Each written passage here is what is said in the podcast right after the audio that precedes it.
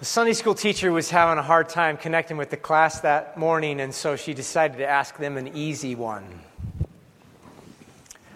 Boys and girls, she said, what's gray, has a, a bushy tail, and stores nuts for the winter? Nobody said a word. They just looked at each other. Till brave little Johnny raises his hand and he says, I know the answer's supposed to be Jesus, but it sure sounds like a squirrel to me.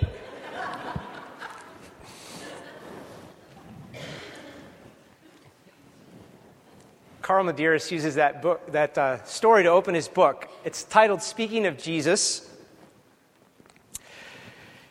He tells this story to illustrate how he thinks a lot of Christians feel about this idea or term evangelism. The title, the subtitle of the book is The Art of Not Evangelism. And I kind of agree with Carl. Maybe you do too. I think a lot of us do feel like the kids in that class when we think about evangelism. Maybe too ashamed to speak up, unsure of our knowledge, embarrassed, so we just keep quiet. Or we're like little Johnny. We know that the answer is supposed to be Jesus, but we don't know how to say it without sounding silly or scripted. And so Carl says that he, he wrote this book for people like us. It's, it's a good book. I recommend it. Carl Medearis is not Lutheran, but he's Christian. And so if you read it, have your, your Lutheran antenna up, but, but read it. It's, it's very good. Let me tell you about the author, Carl Medearis. He is fluent in the Arabic language. He was raised in the Middle East. His parents are Americans. He was born in America, but they had government jobs over in the Middle East, and so he was raised there and educated in the school system, spoke the language. Later, he came back to the United States. He got married, and then he and his wife, Christine, moved to the Middle East. And their goal while they were there was to point people to Jesus. Now, they didn't describe themselves as Christian missionaries, and this was intentional because in the Middle East, that term, Christian missionary, has a lot of baggage that goes along with it. People hear Christian missionary and they think the West, the political and economic and military interests of Western culture, and especially America. And so a lot of Middle Easterners think that a Christian missionary is trying to get them to, to give up their culture and their heritage and their family and their language and become more like Americans. And so it can be an offensive thing to be, and often illegal, to be a Christian missionary in that part of the world. And so Carl and Christine said that they were just pointing people to Jesus. And it turns out among Muslims, Jesus is kind of a folk hero. They, they know about Jesus. He's discussed in their in their Quran, and, and they even like the stories of the Bible, the Gospels. They, they like hearing about the stories of Jesus, they like listening to the stories that he told. He's kind of a folk hero. And even if they're closed to Christianity, they're surprisingly open to the man Jesus. Now, don't hear what I'm not saying. It doesn't make them Christian. They don't confess him like we confess him as we're going to in the Nicene Creed. They don't confess that he's the Son of God, crucified, risen, ruling, returning for forgiveness of sins and new life now. They don't believe that, but they're kind of open to Jesus. And I think that there's something similar going on in our country now, but we could call it post Christian America, where people are are hesitant or suspicious or skeptical about the religion, Christianity, but they're open to the person, Jesus. To illustrate, I'll share this with you. They, they did this independent survey at a shopping mall in Boulder, Colorado. They went up to 50 different people in the shopping mall and they said the following Hey, we're taking an independent survey and we wondered if you had a second. Yeah, it's about religion in America and we wanted to get your thoughts on Christianity. What do you think the results were? it's Boulder, Colorado, remember? 50 out of 50 people said negative things about Christianity. They even had to bleep out some words in the documentary they were making. They didn't want to hear it. They didn't like to hear it. People got visibly upset talking about the religion, Christianity. But it is, it is the stronghold of secularism in our country. Same shopping mall, though. They went up to 50 other people and they said the following Hey, we're taking an independent, informal survey. We wondered if you had a second. Yeah, we wanted to get your thoughts on Jesus of Nazareth. The results? How many people there you think in Boulder, Colorado said good things about Jesus? Like half, or maybe less than half? No. 50 out of 50 people said positive, praiseworthy things about Jesus of Nazareth there in the shopping mall in Boulder, Colorado. Again, and it doesn't make them Christian, but it does make a point maybe you and I don't have to feel weird about talking about Jesus in public, in our everyday conversations. Carl Medearis, the author of that book that I mentioned, Speaking of Jesus, he says one of his favorite things in the world to do is to invite Jesus into dinner conversations. Now, if you could imagine the most uncomfortable dinner conversation to invite Jesus into, it's this one. Carl and his wife were living in the Middle East. They got to know this doctor who was a Muslim. And the doctor invited them to a fancy dinner that he was giving for some of his closest friends. It was in a downtown skyrise fancy restaurant in Beirut, Lebanon. Cost the doctor $3,000 to put this dinner on. And in attendance, his friends, there were, there were members of the Lebanese parliament and oil tycoons and entrepreneurs, and everybody in the room was Muslim except for Carl and his wife. And the doctor said that he wanted each guest to stand up around the table and introduce themselves and say a few words to the other guests. And it just so happened that the third person he came to around the table was Carl. Carl stood up. He thanked the doctor for his generosity and he said to the group, I am so grateful for the opportunity to live in your community. You all have taught me so much about Jesus so that Jesus has become the most important thing to me in the whole world. And then he sat down. and you never guess what happened next. Every person around the table felt obligated to say nice things about Jesus in their comments, too. and they're driving home that evening, and, and Carl's wife says to him, Have you ever seen anything like that in your life? He said, No, never. And I don't know if it was peer pressure or just wanting to be polite, but the point is 30 Muslims stood up in a fancy restaurant in downtown Beirut, Lebanon, and they praised Jesus, our Jesus, in front of their friends. But it doesn't make them Christian, right? Well, let's talk about that for a minute. I want you to imagine that I have a large dry erase board up here on front, uh, uh, a whiteboard, and I've got my dry erase marker. And right in the middle of the board, I'm going to draw this symbol the symbol for Jesus Christ, Chi-Rho, like on your altar here. We'll say that that symbol represents the person, Jesus Christ. And then I take my dry erase marker and I'm going to draw several little dots around Jesus in the center. And some of the dots are closer to Jesus, and some of them are further away. And we could say that each one of those dots represents a human being, a human life. And then we might ask, well, which ones are close enough to Jesus and which ones are too far away? To answer the question, we could take our marker and draw a circle around Jesus, and we could say that there, the people on the inside of the circle are close enough to Jesus, and they are Christian, they're right with God, and they're saved. And the dots on the outside of the circle are not. Now, the division that we just made there between human beings is a real division. The Bible talks about it in a lot of different ways. The division is real because here's the truth you and I are either pointed toward Jesus or we're pointed somewhere else. We're either trusting in Jesus or trusting in someone or some other false God.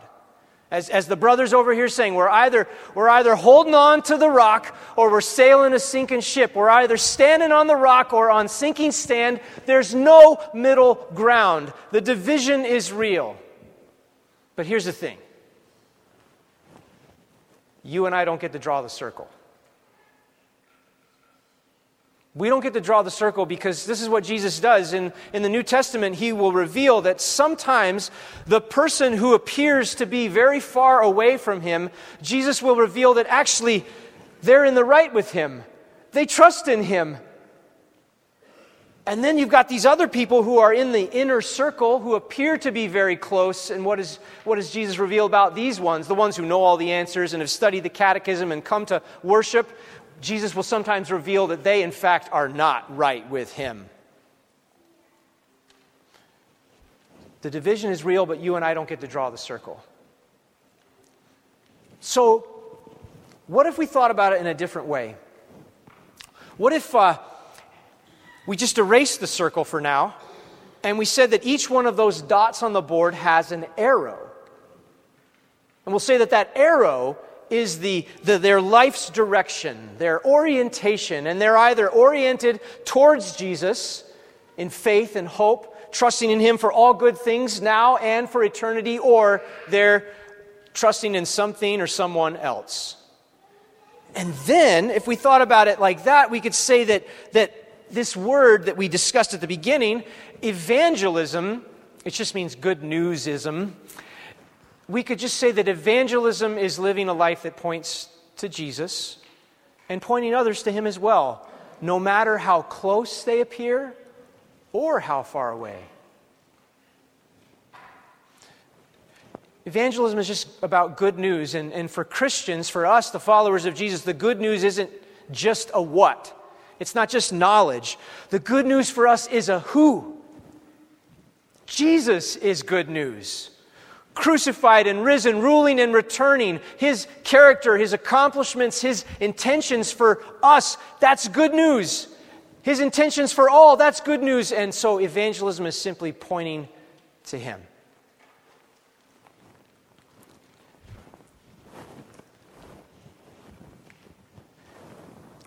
I have a friend named Katya. Katya grew up watching things, seeing things happen in her city that no child should ever have to see. Kind of like the children in Ukraine these days. Katya grew up in the Middle East, like Carl, but she was born there and her parents are from there. And when she was a girl, her country was torn apart by warfare. She remembers her brothers and her father moving 50 gallon drums in front of their house and filling them with sand to form a barricade to protect their home from bombs exploding in the street. Katya says, I saw people do things to each other that no one should have to see. I saw people use their God given talents and gifts and, and abilities to, to terrorize and harm and kill each other. She said, The things I saw in humanity made me wonder about the world and about people. When she was 12 years old, a friend invited her to come to see a film called the Jesus film. This is a story about Jesus of Nazareth based on the events of the Gospels and the New Testament. Katya had heard about Christ before, but she'd never heard his story. She'd never heard about Jesus. So she came and watched this film, and she tells me you know, years later when I talked to her, she said, I fell in love with Jesus. I'd never met anybody like him. The people that I knew, the fighters in the street and the corrupt political leaders, they used their power for their own advantage to hurt people, but Jesus used his power to, to help and to heal and welcome children and to forgive. I'd never met anyone like Jesus, she said. And I fell in love with him. And then the story goes on. And she, she sees and hears how, how he was betrayed, how he was ridiculed and mocked, and they put a crown of thorns on him and they nailed him to a cross and mocked him. And Katya's watching this and she doesn't understand. She doesn't get it. She's, she's mad. She says, Why are you letting them do this to you, Jesus? You're so powerful, you could destroy them all with the puff of your breath. And, one of the leaders there sees all this going on, on in Katya's face, and, and he says to her, Katya, what's wrong? And she says, I don't understand why he's letting them do this. Why doesn't he do something? And he told her, He did this for you, for, for all of us to save us from our sins. And he rose from the dead so that you can live with him in God's family forever.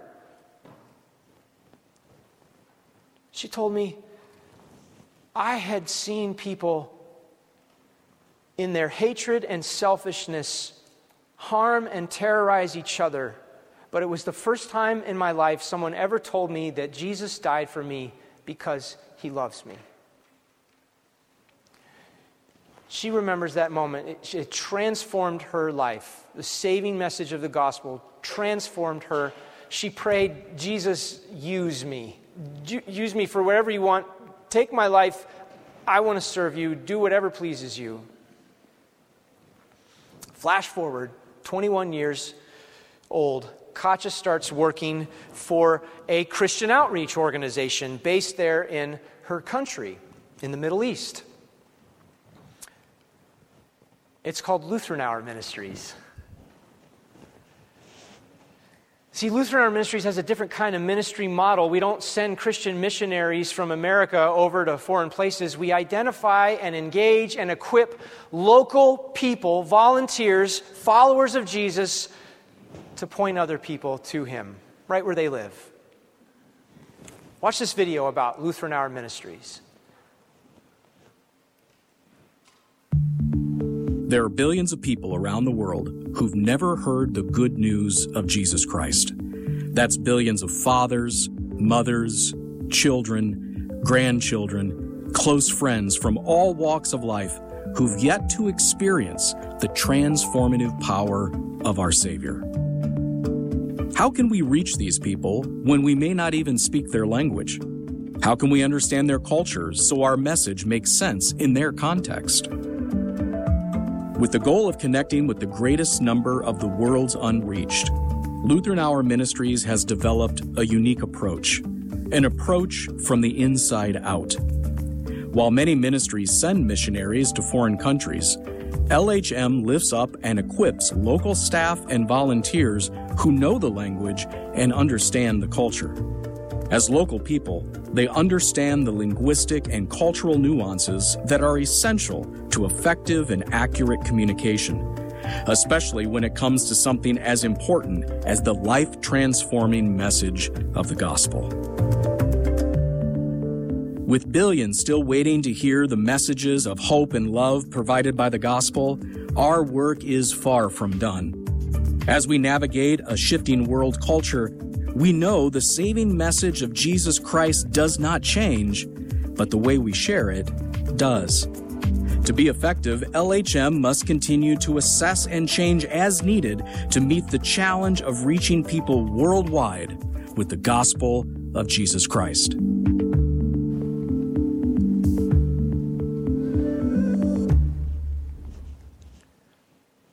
with billions still waiting to hear the life transforming messages of hope that come from the gospel of Jesus Christ, our work is far from done, he said. There's people who live in this area who don't know Jesus and who are never going to listen to Pastor Mike on the radio on Pastor Sean's boombox or, or on an iPad or, or in their car. They're just never going to come across the message that I speak every week. There, there are hundreds of people, there, there are people that you know who don't know Jesus, who are probably not going to even come here to hear Pastor Carl or Pastor Sean speak of Jesus. But you are there. You're called. That's, that's our hope and that's our vision at Lutheran Hour Ministries. It's not just one voice speaking to a million or however many that is, but millions of followers of Jesus, each speaking to one. That's what Katya's doing in her context. And it's, it's not just with words, it's with actions. Words and actions. She's pointing people to Jesus. Here's how. Katya, in, in her, at the ministry site located there with Lutheran Hour Ministries, in her country, most of the ministry lately has been basic human care there's been refugees. The wars have shifted in the Middle East, and now her country has experienced an influx of about a million refugees in the, in the recent years. And so much of what she and the other volunteers at Lutheran Hour Ministries there is provide simple, basic human care. They, come sometimes with nothing but the clothes on their back, and they just tangibly show the love of Jesus by their actions, and also sometimes by their words. I learned this about Katya a few years ago. She and I had a Zoom call, and I could see tears welling up in her eyes when she talked about how the love of Jesus has transformed her life. And now she's seen Muslim children, Muslim women hear the story of Jesus and, and turn to Him. She inspires me. She's my sister in Christ, and I want to be like her. Would you join us? Would you be a part of this mission?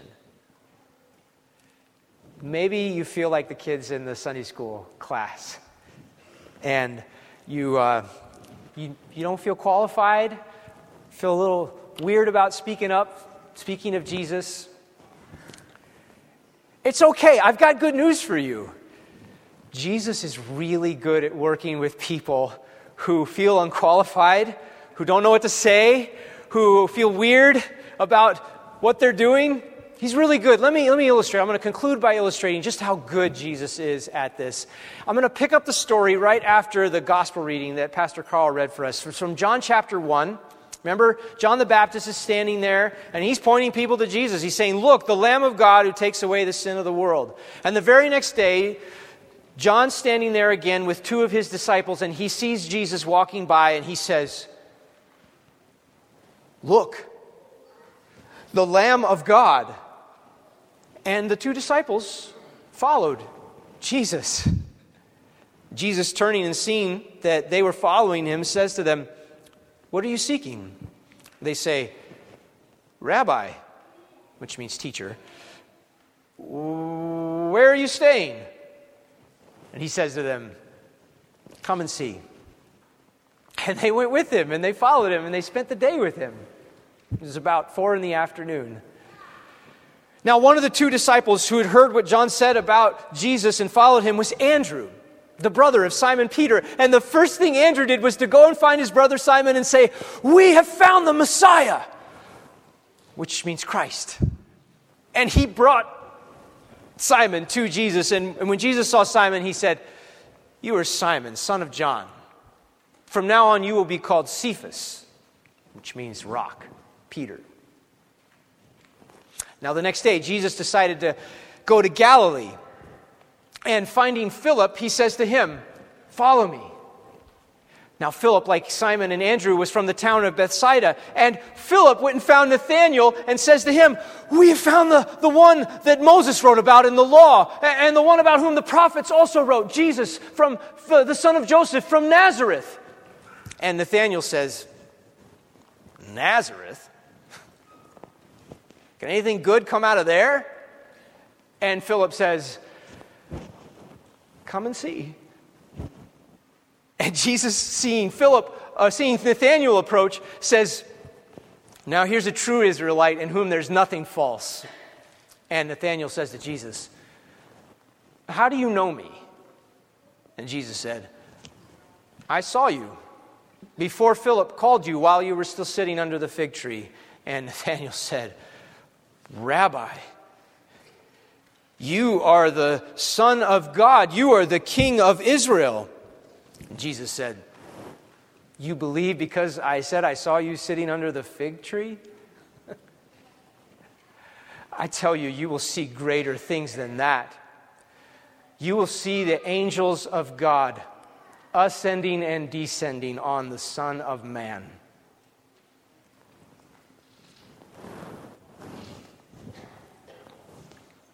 Carl Medearis, the author of that book that I mentioned, he says it like this You and I have an unfair advantage.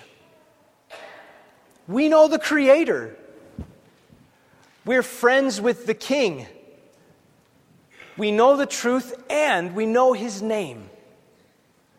Other people have to defend and explain isms and ologies. We're simply pointing people to our friend. Amen? Amen.